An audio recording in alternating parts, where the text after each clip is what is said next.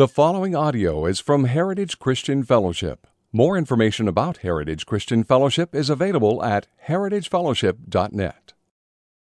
And so I want you to picture this scene. This is where we left off last week.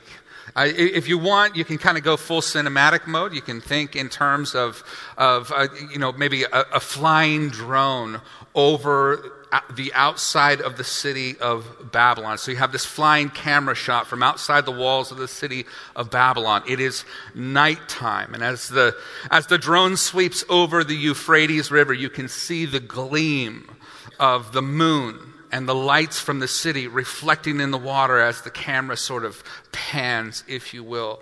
Uh, getting closer and closer to the city. And next to the river, you can see tents and encampments of soldiers. You see fires burning outside of the city walls next to the river uh, along the mighty Euphrates. You can see soldiers that are, are stacked up and gathered by the walls of the city, sort of looking up at the walls of these 40 foot walls that, that surround the city of Babylon. And you think there's no way they, they can get over those walls to get in and invade. And as the, the camera continues to pan, you go over the walls of the city, and inside of the walls of the city, you see various dwellings. And people in the city are laughing. They're celebrating without care for the soldiers sitting outside the thick walls that surrounded them. They feel absolutely secure. The camera continues to fly past the hanging gardens toward what is obviously the palace, the dwelling of the king. And as you, you come up on the palace, you can see that the doors are open, the camera sweeps in, and as you, you come into the palace there, you see a banqueting hall, and it's a giant hall, and it is filled with thousands of guests, some of them in various states of disarray. There are concubines and lords and the wives of the king that are all gathered together. The air is thick with celebration. There's laughter. There's clinking of golden cups.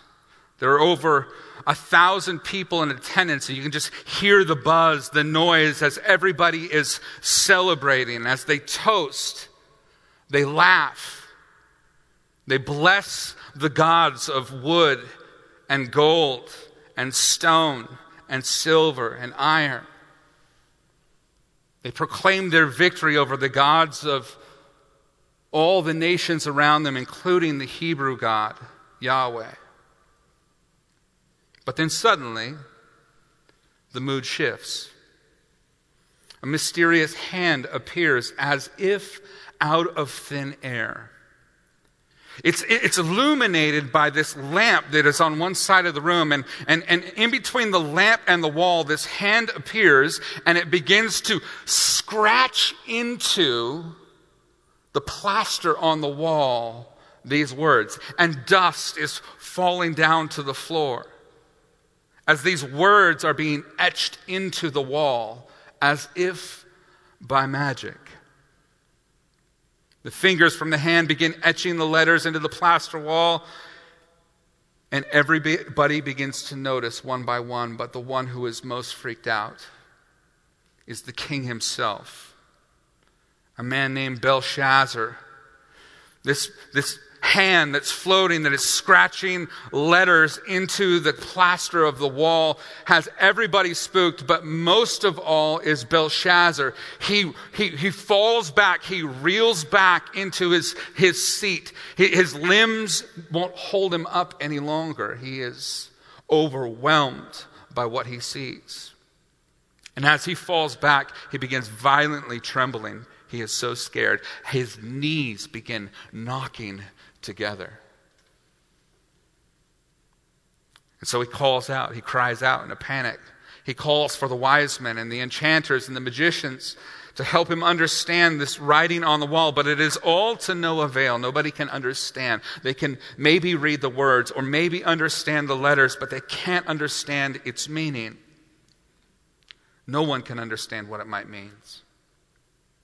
Suddenly, the queen mother bursts in.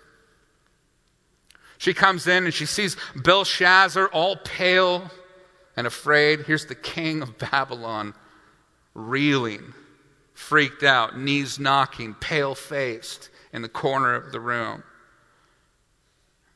And perhaps with a hint of disdain for how weak and foolish the king looks, she begins to speak and she reminds Belshazzar of the presence of a humble Hebrew in their land. One who has, in the past, been able to interpret dreams and visions for his predecessor, Nebuchadnezzar. And he reminds, she reminds him, you know, if you, if you had really understood your heritage, you would know about this guy. You would have called upon him already. Well, Daniel does get called. Belshazzar, Belshazzar calls for him and reminds him right off the bat hey, remember, you're, you're one of the captives. You're a Hebrew slave who was hauled away here to Babylon. You do my bidding. He's still flexing his wannabe kingly muscles. And then he tells Daniel, hey, there's a reward for anybody who can interpret this. Don't you want the reward? Do what I say, jump, monkey, jump. Dance for me like you're supposed to. Do this party trick and I'll reward you. You'll be the, the third highest on the, in the land. when we left off the story last week, that is where we paused. And we stopped to consider the pride of Belshazzar. However, stopping there in the middle of the story leaves us with questions. How will Daniel respond? What, what about the, the writing on the wall? What does, it, what does it actually mean? What does God want Belshazzar to know? God made a special appearance here at this party. He, he scratched a message to Belshazzar on the wall. What does he want him to know? All of those questions are left unanswered. And so now, as we pick up the remainder of this chapter, I'd like for us to consider the two characters highlighted to us in these verses. Our outline for the remaining verses of chapter 5 will follow the responses of both Daniel and Belshazzar. So we're going to divide it up into two sections. First of all, Daniel's Daniel in verse 17 rejects the reward of a perishing kingdom. Daniel rejects the reward of a perishing kingdom. And then verses 18 to 23, he reviews the king's failure to learn from the past. He reviews the king's failure to learn from the past. And then verses 24 to 28, he reads the decree of the King of Kings. He reads the writing on the wall, the decree of the King of Kings. And then the story shifts to Belshazzar in verses 29 to 31. Belshazzar in verse 29 reacts with indifference. And then verses 30 and 31, he receives immediate retribution. So that's the flow of our outline today. It gives us some folders to put our thoughts into, some ways to think about the text as we work our way through it. Let's begin by reading, starting out in verse 17. Daniel now is in the, the courtroom of, or is in the palace of the king, and he is about to respond to the king. Verse 17. Then Daniel answered and said before the king, Let your gifts be for yourself and give your rewards to another. Nevertheless, I will read the writing to the king and make known to him the interpretation. You see here that Daniel rejects the rewards that are being offered to him by this king. Now, that hasn't always been true in Daniel's past. Daniel was promoted under King Nebuchadnezzar, right? He was, he was brought to a place of, of power which he used to the glory of God all throughout his service under King Nebuchadnezzar.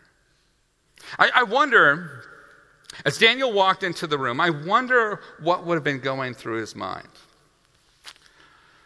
You know, there's, there's, there's concubines sort of, you know, uh, spread out throughout the room. They're probably not dressed very conservatively. There are uh, lords and the multiple wives of the king. There's some gold cups and dishes from the temple. some of them still half filled with wine, and some of them in the hands of these pagans who are blessing and praising the gods of gold and silver. And the pale, cowering king sits in the center of the room, and God has etched these four words in Aramaic on the wall. The place is a wreck. It looks like a redneck party has gone down, and it's a mess everywhere. I wonder, I wonder when the moment was that Daniel knew what God had written and what it meant. What moment was that? As he's walking in, he sees the mess of the party, and then his eyes fall upon the writing on the wall, and he reads the words there. At what point did the Holy Spirit make alive to him the understanding of what God intended there on the wall. You know, the Bible doesn't give us those details, but it does give us Daniel's response to the promise of reward from the king.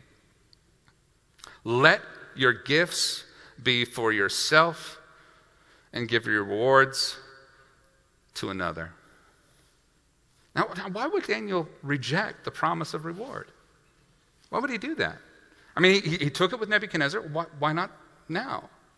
Well, I mean, one possibility could just be his character and his humility. Like, I don't really need a reward. That's a, that's a possibility.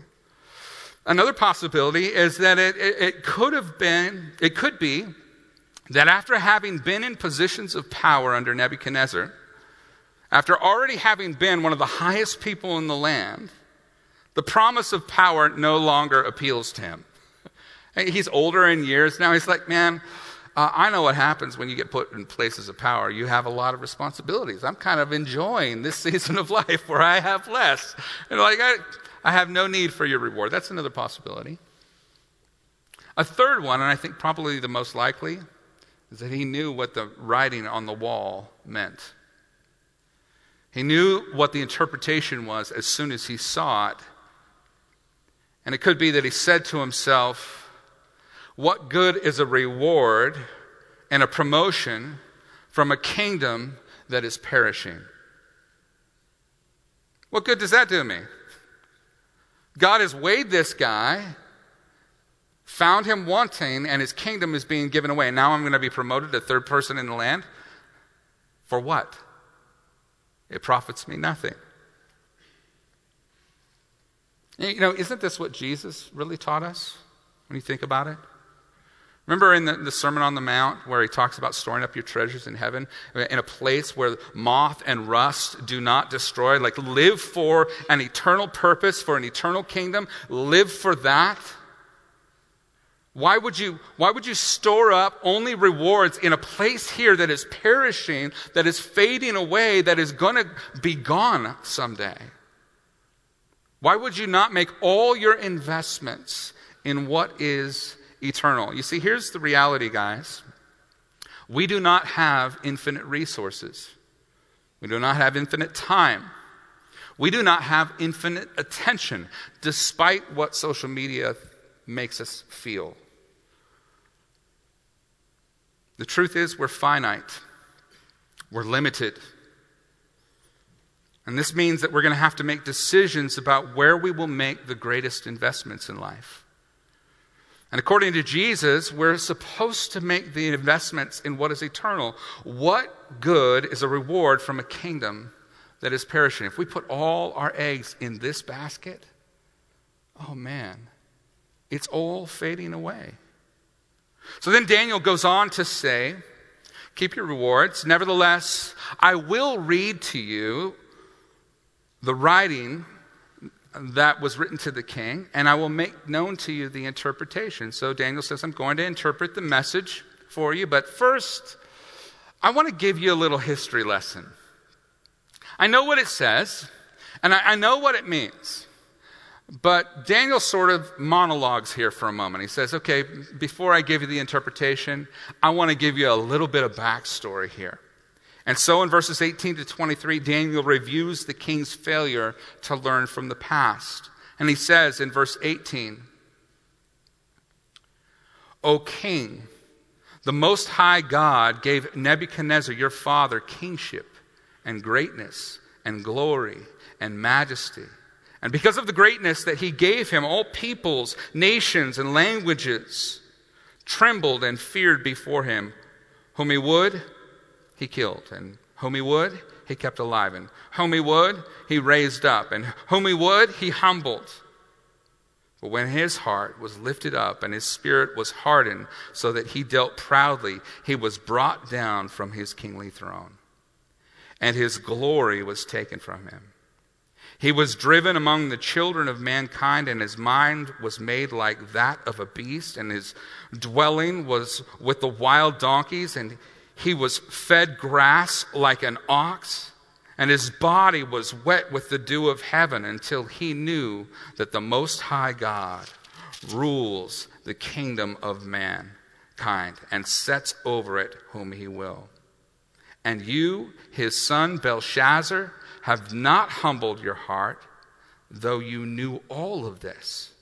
But you've lifted up yourself against the Lord of heaven, and the vessels of his house have been brought in before you, and, and, your, and you and your lords, your wives, and your concubines have drunk wine from them. And you have praised the gods of silver and gold, bronze, iron, wood, and stone, which do not see or hear or know but the God in whose hand is your breath, and whose are all your ways, you have not honored.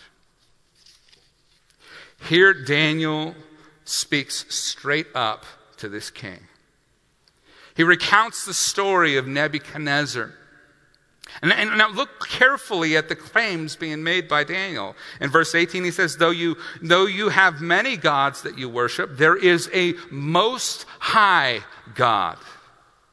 And he is the one who gave power and success and authority to Nebuchadnezzar. It's him.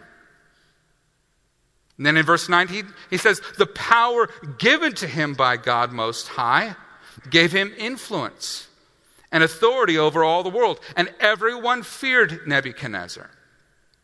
And then in verse 20, but pride put him, put him at odds with the one who gave him power in the first place.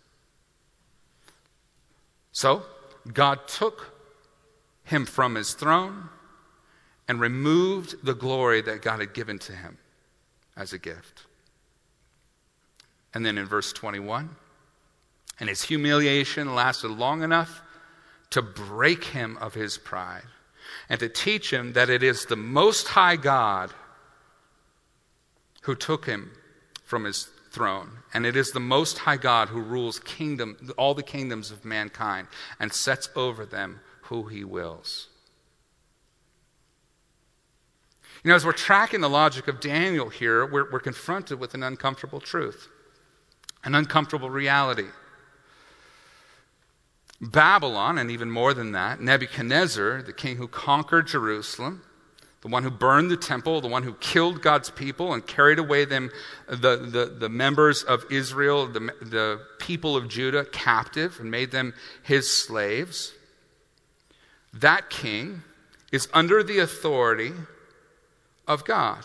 They have been given power by God to do what they have done in conquering Israel, conquering God's people.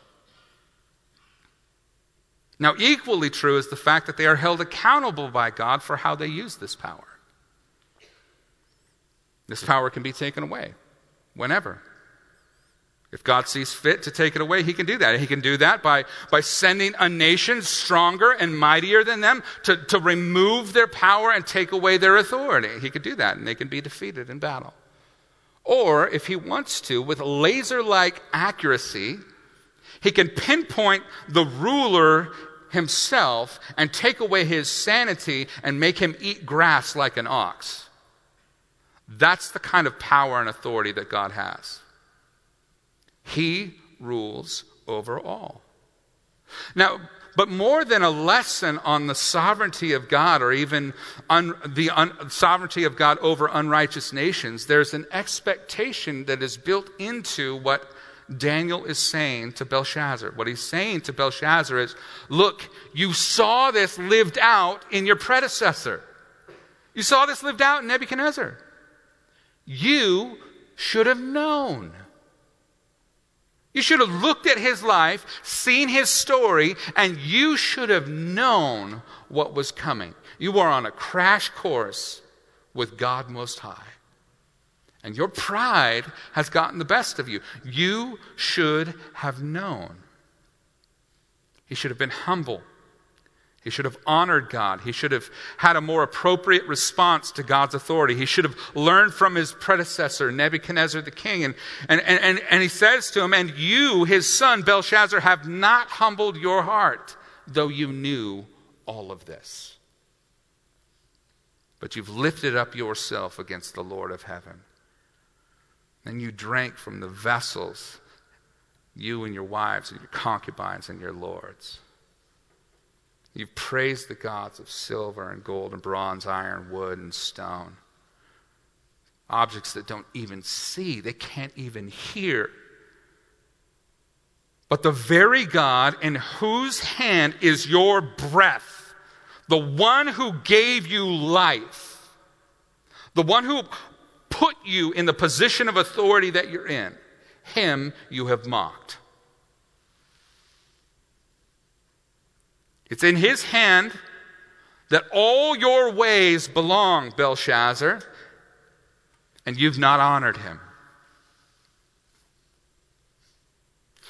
You know, it's been said that experience is the best teacher, but that not every experience has to be your own. Experience is a very good teacher, but not every experience has to be your own. Sometimes you can learn, if you're wise, by observation. You look at dum dums and you go, that looks like it hurt. I don't think I want to do that. You don't have to walk through the experience of being a dum dum in order to learn from dum dums. Am I right? You see, Belshazzar didn't need to learn things the hard way. As a matter of fact, it appears that God expected Belshazzar to learn from Nebuchadnezzar's lesson. He intended for it to be something that others would learn from. And the indictment here is that Belshazzar should have known better. He should have acted differently than he has. When we look back at the life of Nebuchadnezzar, we can see that he wrote down his testimony of how God humbled him, right? In the, the previous chapter this, he says, I want everybody to know how God humbled me. I want everybody to know that he's the king, that he's the one who rules the universe. He's the king over all kings. I want everybody to understand that so that we know our place in this world. And Nebuchadnezzar wrote that down. Belshazzar, no doubt, has come in contact with this story. As a matter of fact, as soon as Daniel is brought to the forefront, Dan- Belshazzar is the one who reminds Daniel of his origin, where he came from. He was familiar with the stories, he knew what had happened to Nebuchadnezzar, but he didn't learn. Nebuchadnezzar wrote down this, his story in Daniel 4 so that what God had taught him about who really, really rules the world would be learned by all peoples and all nations, that people would learn from his experience. And it seems plain here that some of the guilt that Belshazzar bears is not just the sins that he committed, but the fact that he did that knowing full well God had authority to humble him. He bears guilt for what he knew and did not respond accordingly to. He bears guilt for not having learned the lesson. Hey, I want to pause here for just a moment. This is off the cuff. I didn't write this down, but I want to pause for just a moment here because I think there's something important on my heart. Uh, a lot of times we are waiting for some sort of internal feeling to repent. We're, we're, we're waiting for this internal pressure, emotional buildup to reach some sort of level where it finally tips over the side of the cup and we go, okay, enough pressure has been built. Now I, I, I need to repent. That's dumb. That's a dumb way to live. Listen, it's real, real simple if the Holy Spirit brings conviction to your life and He points out something, if there is a lesson that you've already seen played out in the life of another, whether that be from Scripture itself or maybe it's from somebody close to you, maybe you should look at that lesson, learn from it, apply it to your life before you have to feel the pinch of God's intervention in your life. How many troubles can be avoided? If instead of waiting for internal unction, we respond in obedience in the moment. Well, this hits home for me in a couple of ways this morning. A couple of takeaways that I can grab from this. First of all, number one, I can teach from my own experiences. I can teach from my own experiences. You know, this last Friday was my spiritual birthday. I got saved 27 years ago. Uh, and in, I was at a service at Applegate Christian Fellowship. And I've put a reminder on my calendar in my phone that has uh, my spiritual birthday on it, that, so that every year I can remember that moment. And then I found, I went back in the history, the archives of Applegate's recorded teachings, and I found the actual teaching that I was sitting under where when I got saved, when I, when I encountered the Lord. And so every year I kind of make it this, this uh, habit to try and listen to that teaching again. Just be reminded of what God brought me from, how He called me unto Himself. I want to I wanna have that, that story fresh in my mind. But this year, when it came up on the calendar, my immediate thought was, you know what? I need to, I need to send something out to my kids. I need to send something out to my family. I need to tell them what God has done for me. I want them to share in this. I want them to, to learn from how God grabbed a hold of my life and what He's done since then, since yielding my life to Him. I want them to see and learn from me. So I sent a text out to my kids telling them how thankful I am that God intervened in my life, how He saved me. And as a matter of fact, as through conversation, as we were texting back and forth, uh, I realized, you know, if God hadn't saved me, my kids wouldn't even exist.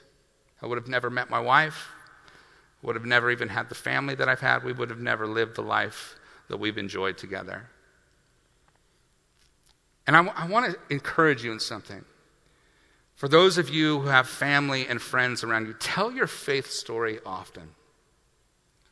Tell what God has been teaching you. Share that with one another. Open up your heart. Be, be one of those people who's an open book to such a degree that it's just very commonplace for you to talk about how God is affecting you, both presently and how He's changed you in the past. Share the lessons that you've learned. Be like Nebuchadnezzar. Let others learn from you. I can teach from my own experiences. You know, I'm not sure if you're aware of this, but entire books of the Bible are dedicated to that same reality. For example, Proverbs. I, don't know if you know this, but Proverbs is a father writing down all the wisdom he's collected over his life to his son. Saying, learn from what I've been through. You don't have to take the dum dum route.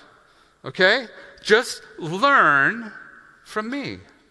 That's his heart. So I can teach from my own experiences. Second thing that I can take away from this is that I can learn from the experiences of, other, of, of others. And really, God expects both, doesn't He? Both that I would teach and that I would learn. So, just thinking out loud here, I want to ask you some questions. What, what lessons have been lived out before you? I mean, for sure, we can learn from the scriptures and the people who lived throughout history. That's true. But what about something a little closer to home? What about the lessons taught to you within your own family? Have you learned from the poor choices or unresolved wounds of a father figure?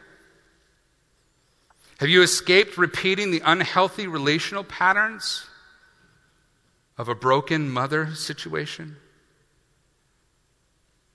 Have you learned to stop repeating the same behaviors that have caused so much damage in your own life? You see, to perpetuate the same sins that caused harm in the first place is just foolishness.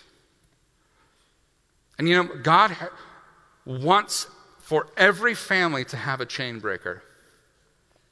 Somebody that comes in and says, you know what, I'm not going to repeat the sins of my father and the sins of my mother. I'm not going to repeat those patterns. I've seen the lessons learned in the past, and I don't have to repeat them to know what is good for me. Just like Belshazzar learning from Nebuch- should have learned from Nebuchadnezzar. Or what about the good lessons? What have you learned from the good in your family? Do you, do you glean from the good in your family tree? The things that were done right and the repairs that they made from previous generations?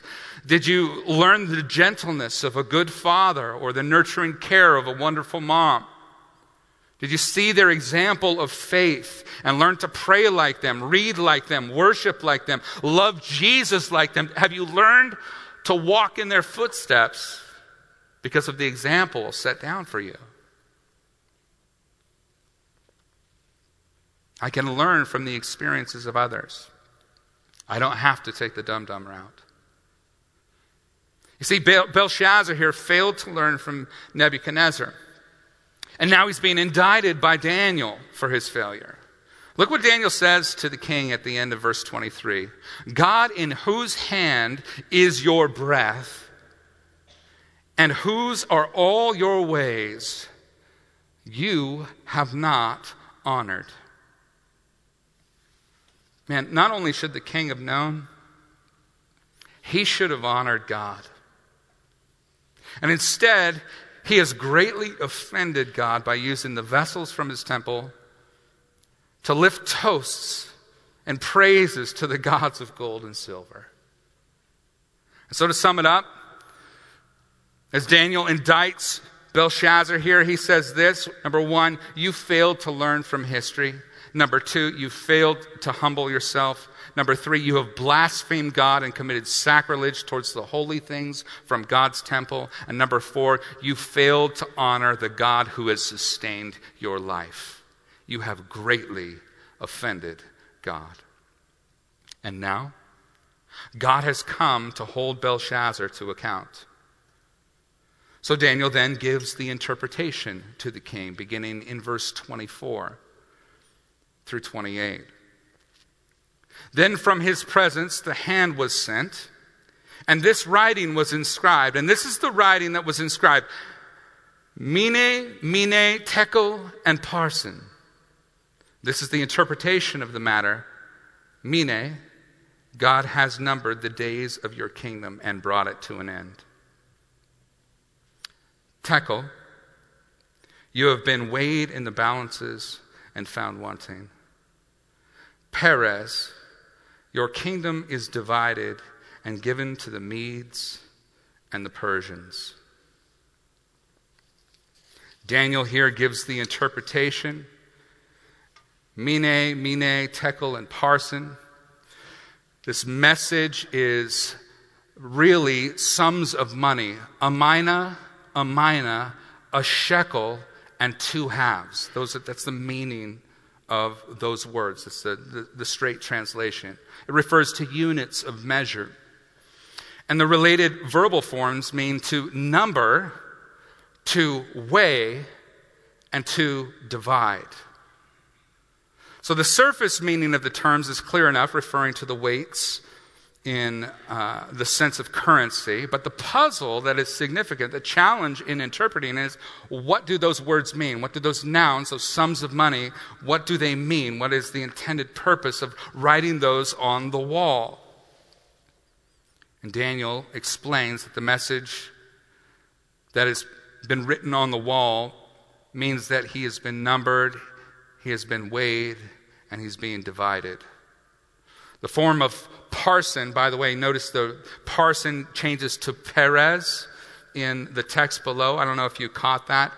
Uh, that's because the form parsin is understood as plural or, or dual, and Daniel uses only the singular Peres when he gives the interpretation, and there's a reason why.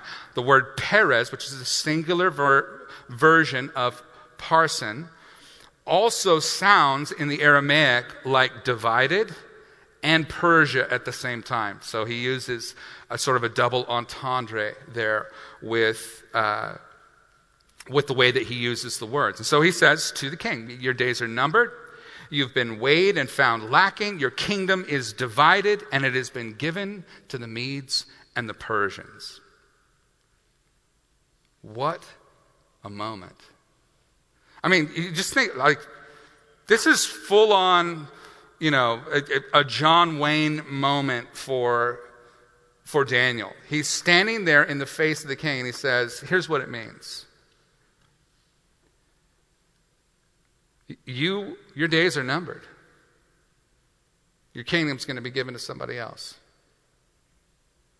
Uh, you've been weighed in God's scale and you've been found lacking. He doesn't like you. Your kingdom is about to be divided and handed over to the Medes and Persians who are right outside the city walls. What a powerful, powerful moment. What a display of faithfulness and integrity to the Word of God that Daniel displays here. It makes me wonder what if, what if Jesus took you to heaven right now, at this moment. Boom. What if today was your day of reckoning? And what if just, just moments from now, he showed the film of your life and began examining every thought, every intention, every motive, every eventual action that was the fruit of those motives? What if he used a screen similar to the one behind me, this giant LED screen, and he just treated it like a, a, a, giant cell phone and he began scrolling through your life, pausing on certain moments so that you could see his assessment? What moments do you wish he would scroll past? Or what moments do you want him to pause? Maybe do a little double tap. Hey, I like that.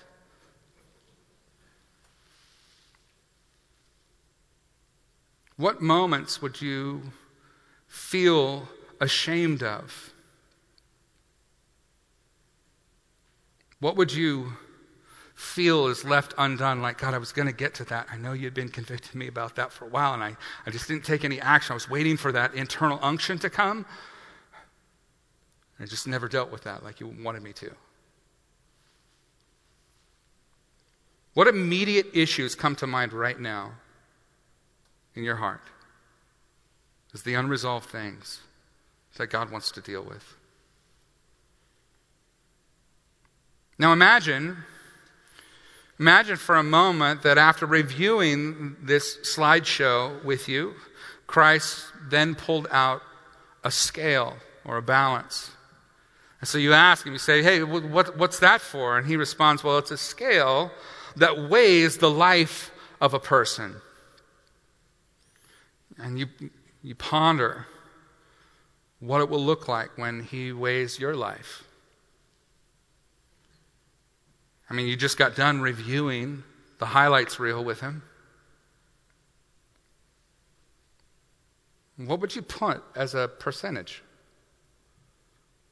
I mean, how would you weigh that out? You'd say, well, it's like, you know, it's like 30% bad, it's 70% good? Are, are, you hoping that the scales just sort of get tipped? Like, I just hope that the, the good outweighs the bad, that I've done enough good stuff to outweigh the bad stuff. Is, is that what you're hoping for? Is it a 60 40 split? What would your best guess be of how you imagine that split going? I mean, what, really, what's, what's, what's your honest number right now? Just have it in your head right now. What's the honest number? What's the split in your life? You go, this percentage of my life was disobedient, and rubbish. And this percent was redeemable and good and for the glory of God. You got it in your head what that number is? Okay, now imagine then that Jesus begins to load the scales, and you're surprised by the fact that he does not put your good on one side and your bad on the other. Instead, the standard by which your life is weighed is the cumulative spiritual weight of the life that God has designed for you to live versus the life you have actually lived. So, on one side of the scale is all of God's intention the potential for you to bring glory to Him through your existence is all on one side of the scale. And on the other side of the scale is the sum total of your life, and, and it is decreased in weight by how much you did not give glory to God. Every thought, every action, everything that has taken place over the course cumulatively of your life. Does that change the number that you had, that percentage that you were thinking? Because that's the reality. That is, that is the reality of judgment. We are not weighed by the good against the bad that we have done. Our lives are weighed against the life that we were designed to live 100% totally for God's glory.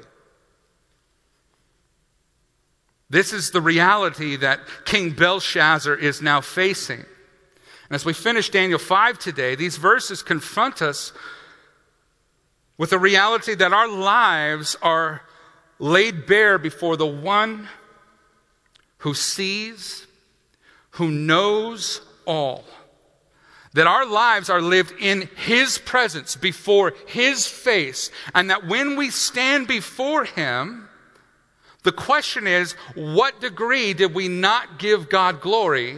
And there is judgment that is due for that. We're all confronted with the sovereign King of Kings, to whom every person shall give an account for the life that they have lived a life that they've lived in the presence of the one who gave them that life in the first place, in whose hand is our very breath, in whose hand is my very breath. I will give an account to God for that reality. The one who purposed them to live for his glory, for his kingdom is the one who assesses their lives on his righteous and true scales. Now, our great temptation, whenever we're reading a story like the one we're reading today, is to always put ourselves in the hero slot. When, when, when, we read the scriptures, we're like, oh, I'm like Daniel. I'm the believer against the unbeliever. And, you know, I, that's how we like to picture things. And sometimes we do it in other places in the Bible too. Like sometimes we picture ourselves as Paul the apostle or, or you know, one of the disciples or sometimes even as Jesus. But that really prevents us from seeing how powerful the gospel is in this moment.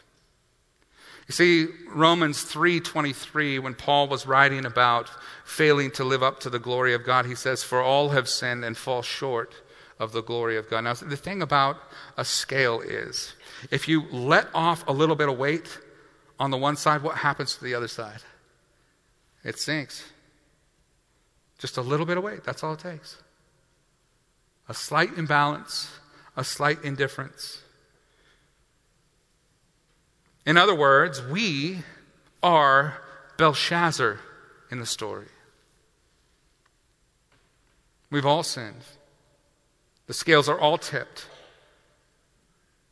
And what God said to Belshazzar could be said to all of us Your days are numbered. You've been weighed and found lacking. Your kingdom is divided and it's given away. You're taking nothing with you. So, if that is the accurate way that God brings judgment. How do we escape that? How do we get around that? I mean, his scales are perfectly balanced.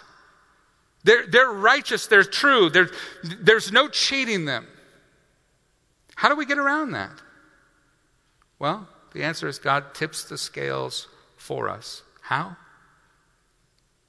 For those who have put their faith in Christ, his obedience is accounted towards our side of the scale. He puts all of Christ's obedience on our side of the equation. And he weighs out then the righteousness that we should have lived against the righteousness which Christ did live. And he accounts his righteousness to us. The, right, the life of righteousness he lived is accredited to us. And in addition to that, Christ also pays the penalty to redeem us from the ways that we did not live to the glory of God. So that our righteousness exceeds the requirements. Oh, how great the gospel is. On one side of the scale is the life God intended for us to live, and on the other side is the obedience of Christ and the payment of Christ for our sin. Can you see how we are wholly dependent upon the grace of God? How there's no way that we can earn this on our own. We are absolutely, desperately in need of Christ. Can you see how that works? The only way for the scales to be tipped in our favor is if they are weighed with the obedience and the forgiveness of Christ applied to our lives. And isn't what Jesus did good news to us now? As we consider that reality. You know, Belshazzar hears the word from Daniel. He stands under the weight of his own guilt, and the finger of God has, has written his judgment on the plaster on the wall. Now, the question is how will Belshazzar respond? What will he do? Verse 29 tells us Then Belshazzar gave the command, and Daniel was clothed with purple, a chain of gold was put around his neck, and a proclamation was made about him that he should be the third ruler in the kingdom. How did he respond? Well, the scriptures record that Belshazzar rewards Daniel anyway. Daniel didn't even want the reward. Daniel told him to keep his reward, but he does it anyway. Why? Because it appears that he's still concerned about looking good to others. That's what he's most concerned about, not what God wrote on the plaster on the wall. He stays true to his word that he would reward Daniel and proclaims that Daniel is the third highest in the land. By the way, that's a nod to the fact that he is not the highest in the land, even though he bears the title king. He is a puppet king, a wannabe king, while his dad is off in a foreign land. He can't give away the second position because he's in the second position. See how that works? He promises it to Daniel. There is no record of contrition. There is no record of mourning. He did not tear his clothes. He did not throw ashes on his head. He did not repent. Just absolute indifference to the reality that he is going to be judged by God and that the Medes and the Persians are at the gates of the city at that exact moment. I want to pause here. Again, not in my notes, off the cuff here. I want to say this. If you're here today and you have not repented, you have not put your faith in Jesus, do not wait. This is the moment where God is calling you unto Himself. The only hope of tipping the scales is your trust in what Jesus has accomplished for you on the cross. That is the only hope that you have. And the call is to see that reality and be broken by it, to look at that truth and go, I wholly need Christ. I cannot live apart from Him. There is nothing good that I can offer God to make up for the bad that I've done. The, the scales are already tipped.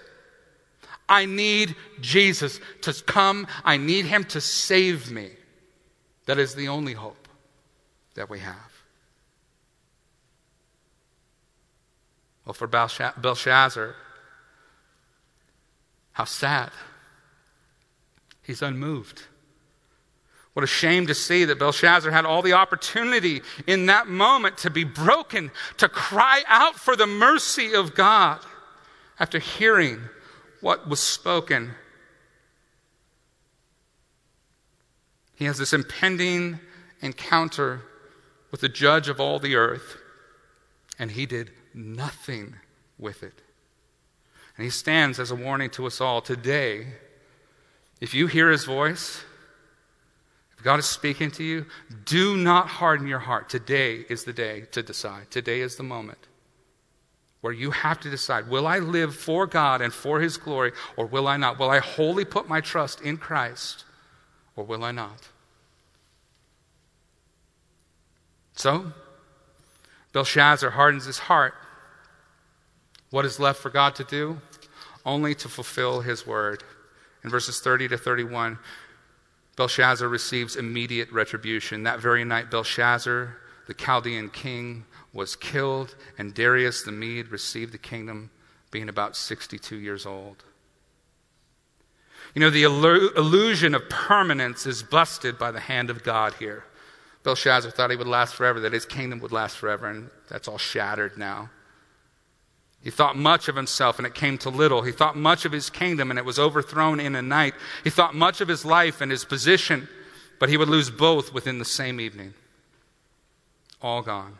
The Medes and the Persians who had encamped around the walls of Babylon were being led by a defector whose son had been killed by Belshazzar on a royal hunting trip. Most likely, the name Darius here, or Darius, the Mede, can be equated with Gubaru, the governor of Babylon, who was appointed by Cyrus, and the same one who used to serve in the king's court in Babylon, and whose son was killed by Belshazzar.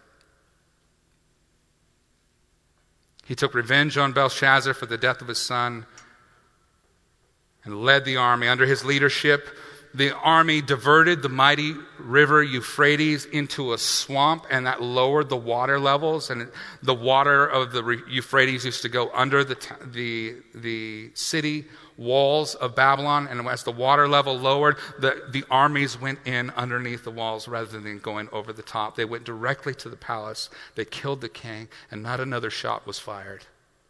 That was the end of the Babylonian era true to the promises of God in that moment.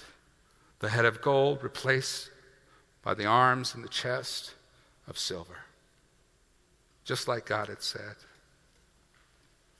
When the armies came into the palace, they came into a room with writing on the wall signaling that this would be the night that it would happen. Imagine that. In the next chapter, you'll see Daniel hanging out with Darius.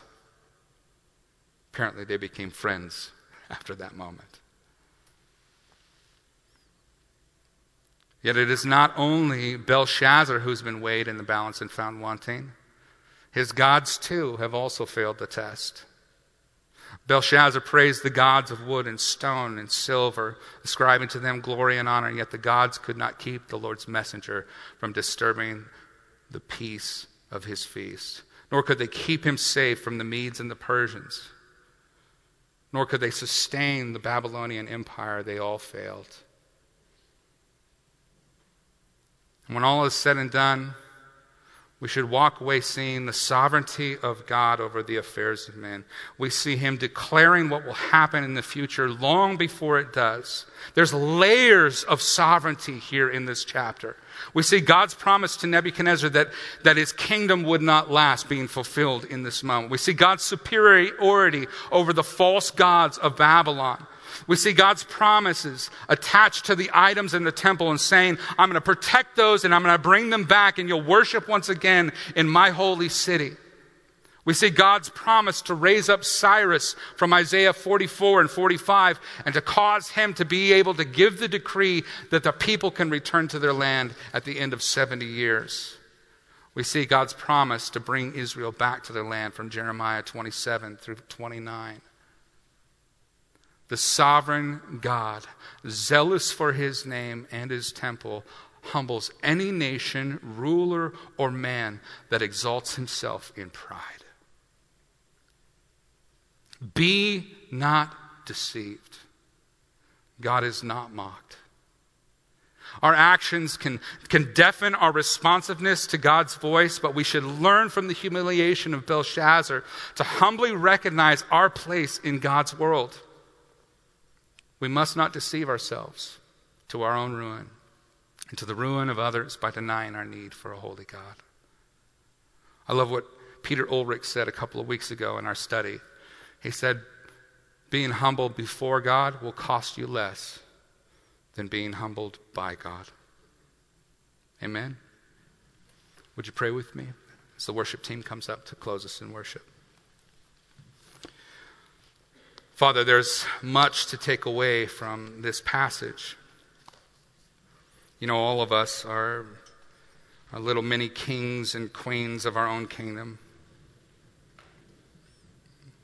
We think that we hold the reins of control in our lives, and it just takes one little small event a health crisis, a financial woe, an unexpected thing to pop up, and all of a sudden we realize we are not in control. May we live with that awareness. May we live entrusting ourselves to the sovereign King who rules over all the earth. Our only hope in life and death is that we belong, body, soul, and spirit, to you. May we live in humble dependence and appreciation, giving thanks to you always for all things. May we surrender our hearts at the slightest touch of your Spirit. May we long to be wholly consecrated unto you and to fight for holiness. May we be those Father, because of the working of your Spirit in us, for the moment we hear your voice or see the example of truth, we respond with action and obedience and repentance. That we might live lives consecrated unto you. And Lord, we thank you. We thank you for the gift of your Son. The scales of justice have been tipped our way so that we might stand not in our own righteousness, which is filthy, but in the righteousness of Christ. So thank you for your word, Lord. Thank you for the encouragement today. Meet us now as we worship you. In Jesus' name, amen.